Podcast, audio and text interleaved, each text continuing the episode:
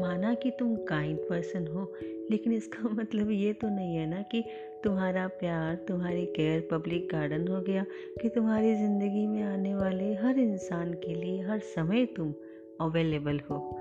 नहीं नहीं यार, हदें तय करो लोगों की। समझाओ उन्हें कि तुम्हारी काइंडनेस उनका हक नहीं है। तुमने उन्हें ये प्रिवलेज दिया है।